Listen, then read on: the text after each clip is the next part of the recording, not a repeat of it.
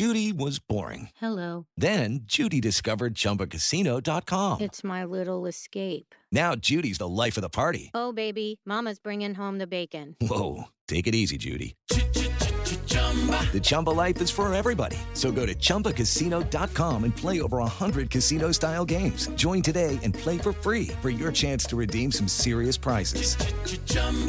ChumbaCasino.com. No purchase necessary. Void where prohibited by law. 18 plus terms and conditions apply. See website for details.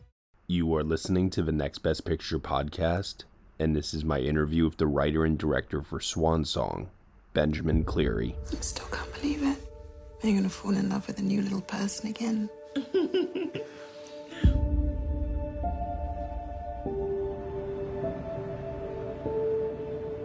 Just breathe.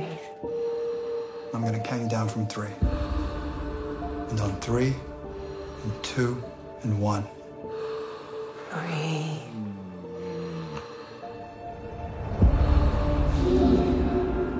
I can't lie to my family anymore.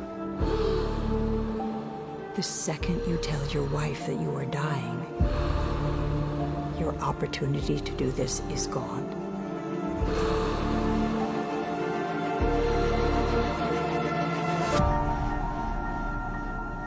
You want to go say hi?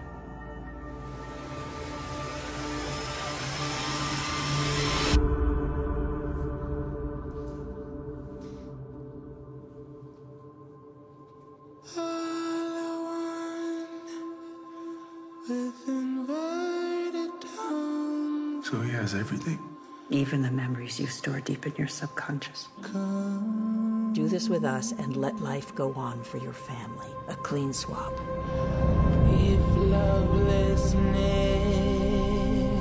What's going on, Cam? Can't figure out what the right thing is here. Thought I had more time, I guess.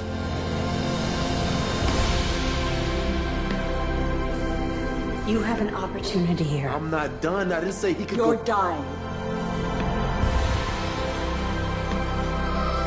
I feel like I've fallen in love with her for the first time again.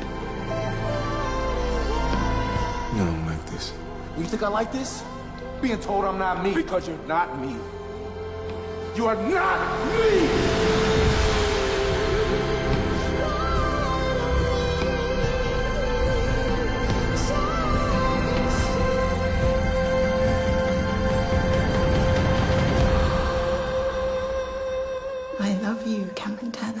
Benjamin, thank you so much for joining me on the heels of your world premiere of your feature debut film, Swan Song, at the AFI Film Festival. Thanks so much, Matt. Great to meet you and appreciate you doing this. Thanks a lot. Yeah, no, completely. I, you know, was following the awards race uh, when you won the uh, Oscar for uh, Best Short for Stutterer, and it's been a couple of years uh, since that win uh, that it's led to now this feature. I'm curious to know um, when you win an Oscar, are people banging on the door immediately? Uh, like, what was ultimately like the process like in terms of getting a, this project off the ground? Because you know, it's it was like a five six year gap there, and we were just curious to know, you know, what took so long.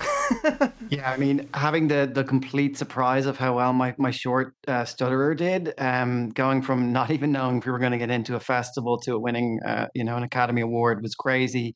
Yeah. But it totally does. It opens up doors, right? You get into um, you get into the the sorts of conversations you want about what your next steps are going to be.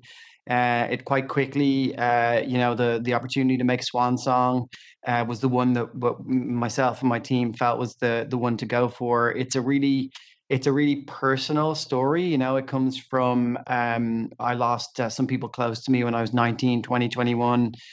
And, you know, when a um, young person is here one day and then not the next, um, it's just devastating, no goodbye. And you see the ripples of grief spread out with everyone who's kind of left behind. And ultimately, I think that left me at that young age sort of going through life constantly thinking about what would happen if someone I loved, you know, passed away, what would happen to my family if something happened to me. I kind of got into this mode of thinking about it all the time. And I think then, you know, the idea for Swan Song, the imagined premise, the slightly near future premise came up. And I knew it was going to be a painful thing to make, but that I really wanted to make it. So when I got the chance to start talking about what the first feature would be, um, I was scared by it, but I was excited by it, and we decided to uh, to make that the, the movie. So it's it's been five years since I first put pen to paper to um to to start writing it to here. Yeah, I was really struck by how moving the film was. It's a thinking person's uh, sci-fi film, and nowadays it seems like sci-fi movies are often, you know, these big giant blockbuster films. And I'm curious to know uh, what thinking person sci-fi films that made you question uh, some of life's biggest questions would you say were the biggest inspiration for you? Not even particularly on this but just maybe in general. Totally i love that. I love um, movies that sort of subvert expectations or subvert the genre a little bit and you know become a human story. Some great uh, you know eternal sunshine of the spotless mind like i remember seeing that and just being just uh, falling in love with it and and and uh, you know charlie kaufman's writing and stuff like how he does that. I think recently um uh, her by spike Jonze was phenomenal. I thought how that was that was just a great story that centered around um you know kind of more to me about like sort of loneliness and and you know centered around that breakup and and, and what happens to you after that. Um and but it still had the tech bit at the heart of it so i, I love those kind of movies and thank you for yeah seeing that as uh, seeing swan song as, as that Mm-hmm, totally. Uh, you know, you mentioned a tech bit, and I'm curious to ask about your collaboration with Annie uh, Beauchamp, uh, the production designer on this film, because I, I was really taken in by the grounded minimalist design work that you did with her on this uh, to not make like it's clearly set in the future but not so much that it's distracting from the human story at the center of it all totally yeah i love that that's that's exactly it you know and annie was just a phenomenal collaborator from the start um, I love, I've loved her work. I was so lucky to get to work with her on it. And the big thing for me from the very start, from our first conversation, was to say, yeah, this has a you know a sci-fi premise, it has a tech premise, but really, this is a very human story. It's a story that's dealing with loss and grief, but the beauty of life. There's a love story in it, and it's not about the tech. But our job really was a subtle one in many ways. We needed to do enough world building so that the audience could, you know, believably get into this world, believe in the technology that's at the heart of the story, but for it never to take over from that human story. So every aesthetic choice that we made, you know, that was the lens through which we, you know, deciphered whether or not it was the right decision. I think also, you know, part of it is um, making the world relatable too because it's not about the tech i wanted the world to feel like today but just a couple clicks on you know that the tech is things like getting an uber that we sort of have become used to having it that being a self-driving car so it's one click on the zoom calls are ar but we know what a zoom is you know things like that that felt very relatable and allowed us to explore the kind of human interactions and stuff at the uh, at the heart of this uh, movie yeah totally and i was curious to know this being such a personal decision that the lead ca- uh, lead character Cameron uh, has to make. You know, I can't help but also think about hearing you talk about technology and talking about um, today you know breakthroughs in science. We had a COVID vaccine that you know, for example, went out for people, and people are still questioning the science, still questioning uh, what they're going to ultimately do. Uh, obviously, it was coincidental because you've been working on this for a while. But I'm curious to know if such a technology should ever one day, who knows how long from now, come about, do you feel that we will still always have that skepticism as human beings? Yeah, and that's a big part of the central question of the film and Cameron's dilemma, right? This mm-hmm. is a burgeoning technology. It's not a technology that's ubiquitous or has been around. There's a line in the movie, you know, where Glenn says, you know, you're our um, you're our third patient. So this is a new technology, yeah. and clearly there's skepticism over it, and that's that is a big part of the tension in the movie and a big part of Cameron's central sort of dilemma. I think that, you know, in all the research I did for this movie, uh, it was kind of amazing because people would, I would say, like, is this tech possible? All the, all the elements as I was researching it, mm-hmm. and everybody said it's a question of when, not if, which was wow scary in some ways. I mean, it could be 10 years it could be 100 years but it's more like this is this is coming so i think if the movie can ignite some of those questions um i think that'd be great the questions i'd love it to ignite in in many ways more though is about the human side of the the the, the story right you know he's facing this really tough moral dilemma about whether he can you know um make the sacrifice for his family or whether it's the right thing to do from a moral standpoint and all that so um, hopefully that is the thing that that people speak about too uh, after the movie. Yeah, Yeah. It is Ryan here, and I have a question for you. What do you do when you win? Like, are you a fist pumper? a woohooer, a hand clapper, a high fiver. I kind of like the high five, but if you want to hone in on those winning moves, check out Chumba Casino. At ChumbaCasino.com, choose from hundreds of social casino style games for your chance to redeem serious cash prizes. There are new game releases weekly, plus free daily bonuses. So don't wait. Start having the most fun ever at ChumbaCasino.com. No purchase necessary. VGW. Void were prohibited by law. See terms and conditions. 18 plus. Hello and welcome to Novel Conversations, a podcast about the world's greatest stories. I'm your host, Frank Lavallo, and for each episode of Novel Conversations, I talk to two readers about one book. And together, we summarize the story for you. We introduce you to the characters, we tell you what happens to them, and we read from the book along the way. So if you love hearing a good story, you're in the right place. Our ninth season is coming this fall. Tune in to hear from some of the all time great authors Charles Dickens, Jules Verne, F. Scott Fitzgerald, and more.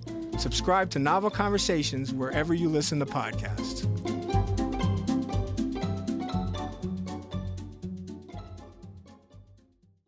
Mahershala Ali, shockingly, uh, I, I kind of can't believe it. This is his first uh, leading role in a film, and I'm curious to know, since this is the first, after all, uh, what qualities did you see in him that made you say he is absolutely the right person to play Cameron in this?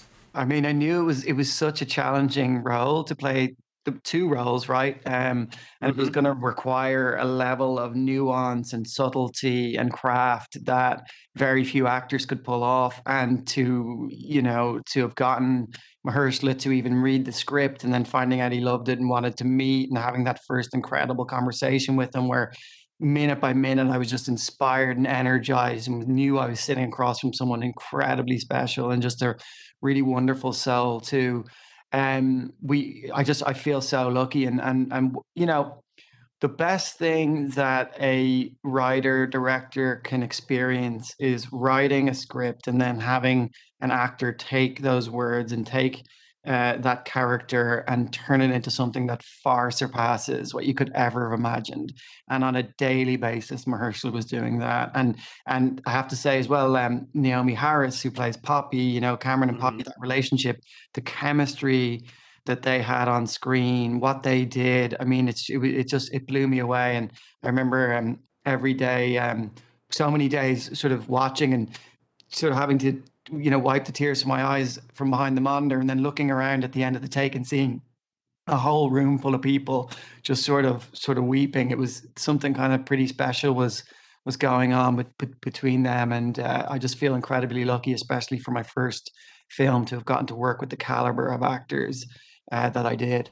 Yeah, no, it, it's very moving story, and you know you have Glenn Close, Awkwafina, uh, Mahershala, Naomie, as you mentioned before. I mean, you, are right. Uh, for a first feature, I would be pinching myself if I, if I was in your situation. So, congratulations on that for sure. I also want to ask a bit about working with uh, Masanobu Takayanagi, uh, the cinematographer on this film. I, I I love the way that his images are contrasted with heavy shadow and how sharp and really well composed they are. And I wanted to just you know get an idea of working on working on your first feature. Uh, what was the collaboration like working with him? It was wonderful. Massa's just phenomenal. I'd I'd loved his work uh, for years. Um, I felt like aesthetically we were very aligned before I met him, and then we met him, and he was immediately. What was really refreshing was he was immediately all about the script. Mm-hmm. We were going through the script we were getting right into the story of it, right into the emotion of it, talking about the intention of things. It wasn't like, oh, let's look at these other movies and see X, Y, Z about them. It was all about creating our own thing. And I really respect that about him. You know, I'd boarded pretty much all the movie before we met. And oh, for oh, wow. a first time filmmaker to to be working with a master like Massa and for him to to have the generosity and the the sort of um, the the I don't know, just to, the way he sort of collaborated with me and made everything better, and just you know worked with me on that and and supported the vision and brought, as you say, just his wonderful sort of artistry to it was phenomenal. And the thing I'd say about it that I'm so proud of, and I think he should be so proud of too, mm-hmm. he operated you know all the all the the handheld in the movie. And the film has two you know very different visual uh, styles right? For the present day i wanted us to be really sort of considered a little bit slower push in symmetrical framing a little bit more locked off in cameron's present day world. When we go into the memories i really wanted to feel much more free flowing i wanted to be right there with the characters feel more subjective immersive and it really took someone um, very skilled uh, like Massa to be able to pull off those two sort of um, different styles. So I, I, think what he did was was uh, was really phenomenal. Yeah, no, uh, Massa the Master. We'll, we'll, we'll leave it at that, right? yeah. yeah. Um, one of the things we love to ask here, the Next Best Picture podcast, is what is next? And seeing as how it was a couple years between um, Stutterer and now Swan Song, I'm curious to know if you can't tell us, maybe uh, if you could tell us what kind of stories you're interested in uh, telling in the future, because uh, we would love to hear uh, what you have planned. Totally. I'm working on a feature at the moment and a series. Um, they're both uh, I can't say anything about them really, but what I would say is that I again I've I've I always go into that personal well. I the scars that we carry with us through life, that feels to me um I'm not saying that's the way everyone has to do it, but for me, they're the stories that I can I feel like I can bring a bit of truth to. And I think if you can if you can do that, even though you're telling it metaphorically and it's not autobiographical, the people who then end up reading the script um, hopefully feel that there's a, a, bit of truth in there and then bring their own uh, you know uh, connection to it. So the, the the stories that i'm developing are continuing in that vein of just being really from personal experience because it's all i feel like i can really write and, and stand behind in a sense. Yeah right from the heart right what you know right? Right so totally there you totally. go uh, Benjamin, thank you so much for taking the time. I really appreciate it. I know you're very busy, and uh, I'm looking forward to seeing what's in the future for you. And congratulations once again on Swan Song, which is going to be available on Apple TV Plus and released in theaters December 17th, 2021. Thank you so much. Great questions. Really enjoyed speaking with you. Thank you very much. You have a nice day. Thanks a lot. Hey everyone, thank you so much for listening to my interview with the writer and director for Swan Song, Benjamin Cleary, here on the Next Best Picture podcast. Swan Song is currently playing in limited release and streaming on Apple TV Plus. You have been listening to the Next Best Picture podcast. We are proud to be part of the Evergreen Podcast Network, and you can subscribe to us anywhere where you subscribe to podcasts.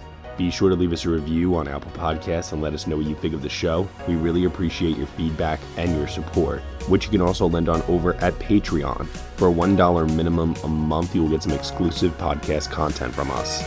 Thank you so much for listening, as always, and we shall see you all next time.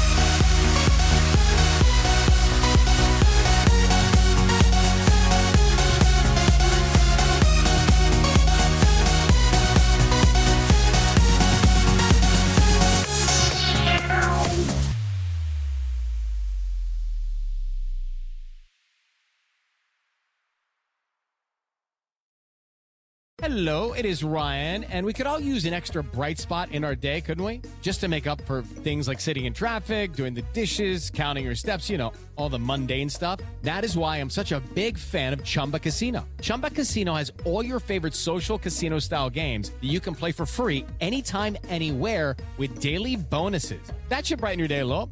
Actually, a lot. So sign up now at chumbacasino.com. That's ChumbaCasino.com. No purchase necessary. VGW. Void were prohibited by law. See terms and conditions. 18 plus.